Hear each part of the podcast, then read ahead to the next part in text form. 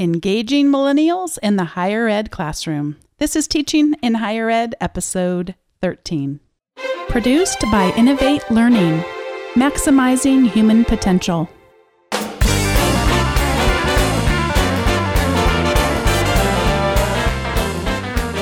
Welcome to this episode of Teaching in Higher Ed. This is the space where we explore the art and science of being more effective at facilitating learning. We also share ways to increase our personal productivity approaches so we can have more peace in our lives and be even more present for our students. Thanks for joining us on episode 13 of Teaching in Higher Ed. I am so pleased to be able to welcome a friend, a former colleague, and someone I still just treasure being able to be in touch with. Today, we are joined by Chip Espinoza. Chip is the Director of Organizational Psychology at Concordia University. He is an author, he is a trainer, he is a speaker. He is, I love this description on your website. He is someone who helps organizations become worthy of human habitation. Yeah, that's something worth doing. I love it. And so today we're going to talk about not just to help organizations become worthy of human habitation, but help classrooms in higher ed be worthy of the students who join us there. And today we're going to be talking about a generational cohort called the millennials. But I'm going to encourage you to keep listening, even if you don't necessarily have the largest population in your program as millennials. So so Chip tell us a little about about what the millennials are, but also why we need to care about that generational cohort even if perhaps our students are a bit older. Well, millennials are people born basically between 1980, 2001, 2002. Uh, if you look at demographers, they'll put them all the way as early as 78 and um, as late as, you know, being born in 2000 and I mean, uh, you know 2003 at the end. So you'll find that there's sentient boundaries. So it's they're not hard and fast. You, you, know, we whenever we talk about generational analysis, we're doing a lot of generalization. And mm-hmm. so one thing I want the audience to know right up front is that we're not saying that all these people are the same just because they're the same age, but perception of them creates a reality. And a lot of faculty have a perception of what a millennial is that creates the way they interact with them. And that's not always a good thing. And so I'm looking forward. Uh, what I always like to say about this topic is my my desire is not to have a conversation about millennials, but I want to have a conversation with millennials. Uh, I don't want to have a conversation yeah. about teaching, but I want to have a conversation with teachers in the sense that we understand each other. That. I really love that. Thank you so much. I think about there was a book called Quiet the Power of Introversion in a World That Won't Stop Talking. Susan Cain is the author. And my husband Dave is would be a self-described introvert and he read that book and just loved so much that he was able to really identify and no we can't divide the entire group into extroverts right, and introverts right. but to the extent that when we have noticed patterns right. and trends then that does help us think a little bit differently, perhaps, about our teaching. And speaking about teaching differently, you have the unique experience of having taught with people before we had this designated general uh, generational cohort called millennials and right. then after, so I wonder if you might just snap a little picture or maybe a video of your classroom in the early 90s and then tell me about your classroom right now today. Okay. Well, one of the things that got me interested in writing Managing the Millennials, I, I so much loved my students. Um, and I thought, boy, they're, they're having kind of a, a burn entry into work, uh, mm-hmm. culture shock, um, feeling like it wasn't all that they wanted it to be. And so I thought, how can I help them? And I thought one of the best ways to do it was help managers to understand them. Because what I noticed in the 1990s, when I had a student walk into class, and many of you will relate to this out there, is you'd hand out a syllabus. Nobody would even look at it. They would just throw it in their backpack mm. and you would start by talking. In the 2000s, you hand out a syllabus. They have a red pen in their hand. They're going line by line. They've got their attorney on speed dial And they're saying is a 10 to 12 page midterm is 10 pages a C and 12 pages an A. One thing that millennials think is that that quality and quantity are equal.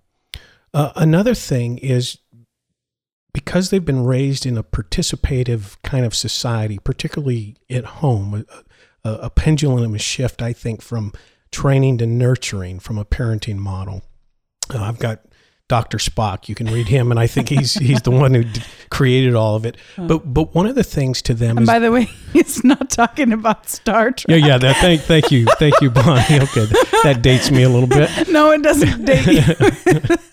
um, I came in late to parenting, so it's okay, funny. okay, there you go. Oh, there you go. But the the thing is, the difference between 2000s and 90s is that in the 2000s, my students felt everything was negotiable. Hmm. That a syllabus was a starting point. You'd sign three books, and hey, three three books that's too much reading for two units. You know, or, or you know, back in the day when you have a two unit class, and so you would find that they really felt like. Now, for me, I love that dialogue and that interaction. Mm-hmm. And kind of one of the transferable things that I learned in my research for managing and that correlates to teaching is that the real effective people at engaging this population invite them to challenge them and question them. Okay. And if you're a person that's put off by that, like many of my colleagues, to sit around and listen in a faculty room to what they think and how they feel, many of them say things like, I got to get out of this. Things have mm. changed. I'm not having fun. I don't get these, you know, all that kind of stuff. But rather than really step back and say, what do I need to Yeah. do to be more effective? Where do I need to adapt? Or what is it about them that bothers me today? And I think one thing that can be helpful too, Chip, is to say that it isn't like we necessarily ourselves are so evolved that we're immune from those frustrations. Let's just get it out on the table. Oh, what yeah. are some of the frustrations of the students coming in Okay. today? I got to tell you, this is the best. I'm teaching a class where my book is the textbook. You talk about a perfect gig, right? Mm-hmm. And we're going around the table. Now, I have a mixed audience. Now, for many of you out there that you, you may have people that aren't millennials in your class, you may be teaching a cohort style or whatever. I had a class that was mixed from baby boomers, Gen Xers, and millennials. And so I asked the question the second night of class about what did you think of the book that you had to read? and so it goes around, And, everybody's and you're, remember this guy? yeah, My and- yeah, pictures here. exactly. and I get to this this one young lady, and uh, I love her dearly, and she goes, "Well, I think it's a bunch of hogwash." Mm. Well, you should have seen the body language of everybody around the table, particularly the baby boomer and the Xers to go, how could you ever do this? So they start defending, you know, I loved it. I thought, and I started laughing and I said, I asked her a question and she answered it honestly. She felt like I was asking an authentic question and she gave an authentic answer. Now, for us, we all know that we're supposed to kind of, you know, juice each other, tell each other what we want. When, you know, when the boss says, What do you think of that idea? Oh, love it, boss. Yeah. But this generation, when they're really asked a question, they'll respond authentically. I, it's refreshing. I like it. Now, by the end of the class, here's where I challenged her. In, in, in for you profs out there, you'll relate. I said, okay, so what's your theoretical framework for saying it's hogwash? Mm-hmm. And she goes, Well, I don't have one. And I said, Well, then by the end of this class, I want you to have one. I said, Now I've got two or three, but I want you to go find out what they are. Yeah, I had I had sort of I hadn't thought of this until you just said that, but I had I, I tend to be very sensitive to remarks that are I mean racist. Right, right. and so there was a, this was a small group setting with an individual. It was his third try through my class. He had not passed two times prior. At, at one point he had dropped out before the drop date whatever, but Right. but this was and so so definitely not comfortable with a, a woman in a position of power either. There were some issues there, but he was. I'm trying to get them in the principles of marketing class to be comfortable speaking in, in professional terms about people of different ethnicities. Right. And so I'm trying to teach them you know, the, the the proper words to use and the proper descriptors. And so we're going to say things like tend to purchase more or tend th- those Right. kinds of things that will help us be able to speak about different demographics in the marketing profession. And I'm not even going to repeat what he said because it's just not worth it. But he said a very um, extremely rude thing about why a particular population of people was growing, having to do with them being lazy and they just lay around in bed all day. That's why they're growing. I, I wink, wink, nudge, nudge. I, I mean, it meant- there were a couple dynamics going on. I'm furious, but I also know he wants me to be furious. right. And then the other thing that's going on is the the couple of students who were with him to present the project are just horrified Yeah. and, and waiting to have. So I said, I, I so, so do you have any evidence to support? I mean, where's the so laziness? Like, do you have anything to back that up? I, I ignored the Right. other remark. No, I don't.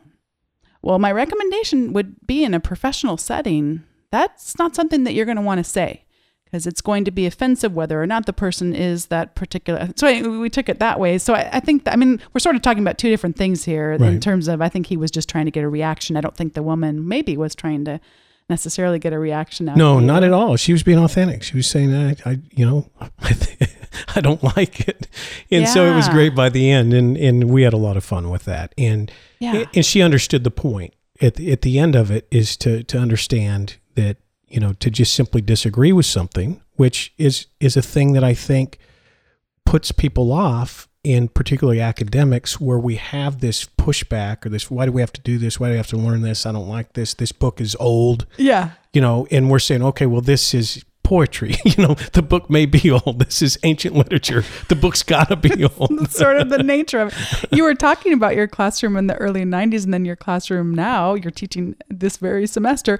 So, because one of the other things is that when someone has a question, they're not necessarily going to look to you, although the boomers will, but but it will tend to be that the millennials will just pop out the smartphone, right? So talk Right. about access to information and where subject matter experts come in. Well, I, it's so interesting because I think a lot of faculty um, feel devalued, maybe ignored, maybe not respected, in the sense that millennials are the first generation that has not needed an authority figure to access information. So they'll exhaust themselves looking everywhere for an answer. And so when they get in the classroom and they're not asking a faculty, you know, what about this or tell me about this or tell me about your experience, um, it, it almost appears as if they don't value that faculty or they don't, you know, they don't think that they know as much as what the student already knows. And they really candidly don't. I mean, they're not looking to us as I value you because you're an expert, because expertise is seen as at least informational expertise is a commodity. I can Right. get the information anywhere. But what what do they look to us? How do we get their higher regard and respect that that is helpful in the classroom to gain? Well, I tell you, um, and we talked earlier in the green room about this in the sense that, you know, we talk early about faculty or professors. We, we had the sage on the stage metaphor. Uh, you come with all the information, the knowledge, you lecture, and then they tell you back what, what you told them, and you determine whether they got it or not. And then we moved. Uh, a paper was written in 1990, 1991 by Alison King. And Alison uh, said that we're moving, 21st century education is moving away from the sage on the stage to guide on the side. And I think now being in the 21st century, we're moving from guide on the side to learning with. Now, everybody grab your dentures because I don't mean that anybody can be in the classroom and teach. There, there's a value to our expertise, our preparation. I understand that's a price of admission to what we do. But I think to really connect with this generation is to learn with them, be curious with them, investigate with them, challenge with them. But the minute that that um, you get in and you don't participate in that process, then it's they're not as engaged. I love that you talk about that because I was thinking that uh, last semester when I was teaching a class, I had I talked about how business ideas are formed from problems and, and all of this. And then and then we started looking at how do businesses get started. And so I was sharing with them about the website called Kickstarter which I understand you have a Kickstarter by the way which I will put a link Yeah, to in yeah. my show notes. Let's plug that. absolutely. So i'll put the i'll put the kickstarter there. But you know some students haven't haven't yet heard of kickstarter but it's probably not going to be you're going to have zero students in a class today that won't have heard of it i mean i think even if it's just as silly as those um the guy that was making the mac and cheese or the potato salad and got 30 grand or something Right, exactly. for that. But I had a student in there and he starts, Oh, did you see the one about this? I said, No, I didn't see it. Let's go look together. Right. So actually embracing the fact that we can bring the technology into the class, but we can do it together. I tend to, in most classes, not allow laptops laptops, not because I don't like technology, but my classes are blended. So their laptop type of learning would happen at their own pace, more independent right. learning. And when we come together face to face, I want us to be engaging more face to face. But I mean, if if if we're doing research together, then we bring the laptops. But if what we're doing together is being curious learners together, case studies, that type of thing, then we're going to engage more face to face. So at any rate, it was so fun though. Just I hadn't seen it. Let's go look on Kickstarter, and right. it brought such life to that classroom. That young man feels so valued. The other students get inter- they're interested now. I, I had students emailing me later. Oh, I found this other one that was up there. I mean, it's just it's so neat when we can be curious together. I don't have to know every campaign that's on Kickstarter. How could a person? Right. And they get to go follow their own passions and interests because up there there were albums that were being launched, and they could go if they're interested in the music industry, that right. kind of thing, and independent movies that are being produced up there, getting funded. So it was just it was well, and I and thing. I like that you brought that example up because you know it, it's not about. I, I'll never forget this. You know our university got a multi-million dollar grant back in the day to get um, Wi-Fi. Mm. And in the faculty meeting the week after, we're all having the discussion about turning it off. And it, it was it was this either you know this this on off conversation rather than let's discuss where its value is in in our pedagogy, and and so in some cases, it's totally appropriate to have it. In others, you may not want to have it. It's not a matter of whether it should be there or not should be there. It's about what is the purpose? What are we trying to accomplish? I, I think back to, we talk about our frustrations. Part of why I do have that as my most of the time rule in the classroom is out of just that feeling of complete disrespect and even, I mean, even for myself, are you kidding me? If I sit in a faculty meeting and this particular agenda item is not interesting to me, and I've got something in front of right. me, you think I don't go browsing? I mean, we're right, all, we're all susceptible to it if we have one of those. But it's okay hand. if we do it. exactly, exactly. But so that frustration of just feeling disrespected and disconnected, and it is a way to to disconnect. And some other colleagues who may not teach in a even a say a guide on the side yeah, kind of right. format are reinforcing that it's okay to remain detached because they're pretty detached too. Right. So that frustration of feeling that disrespect, I used to in, in my earlier teaching, I would kind of meet that with anger. And that rule would be a little bit more about I'm going to show you who's in charge and I'm going to control right. you into doing things my way.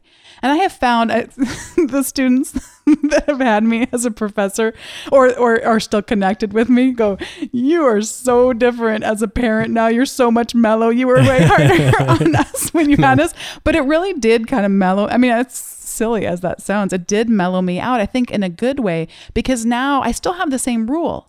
But I just, I'm much more cheerful to go, oh, Johnny, we're not going to need our laptop today because today we're doing this. Right. But actually to explain to them why. And I actually show them a little thing about the brain. We talk about brain synapses and what is right. actually going, I, I value your time so much that I don't want you to have to do all that learning outside the classroom. Let's actually learn in the classroom. Well, that's, you're not going to learn yeah, that and much. that's perfect. And yeah. what you're talking about, because for them, what they think a high value for them, where they think their brains are different than ours, they really think they've evolved. You know, so a 20 year evolution here mm-hmm. that their brain is better, yeah. that, that they're better uh, multitaskers, mm-hmm. and you're explaining to them that's great. You're showing big picture, but but they don't see it as being disruptive. They don't see it as being disrespectful. They're just saying, hey, I can do it all at once, and you're complaining maybe because you can't. And, and that's what becomes problematic. One of the other things I love too is that we can use that Japanese form of martial arts called Aikido that says instead of matching force with force, we yes. use the force. Yeah.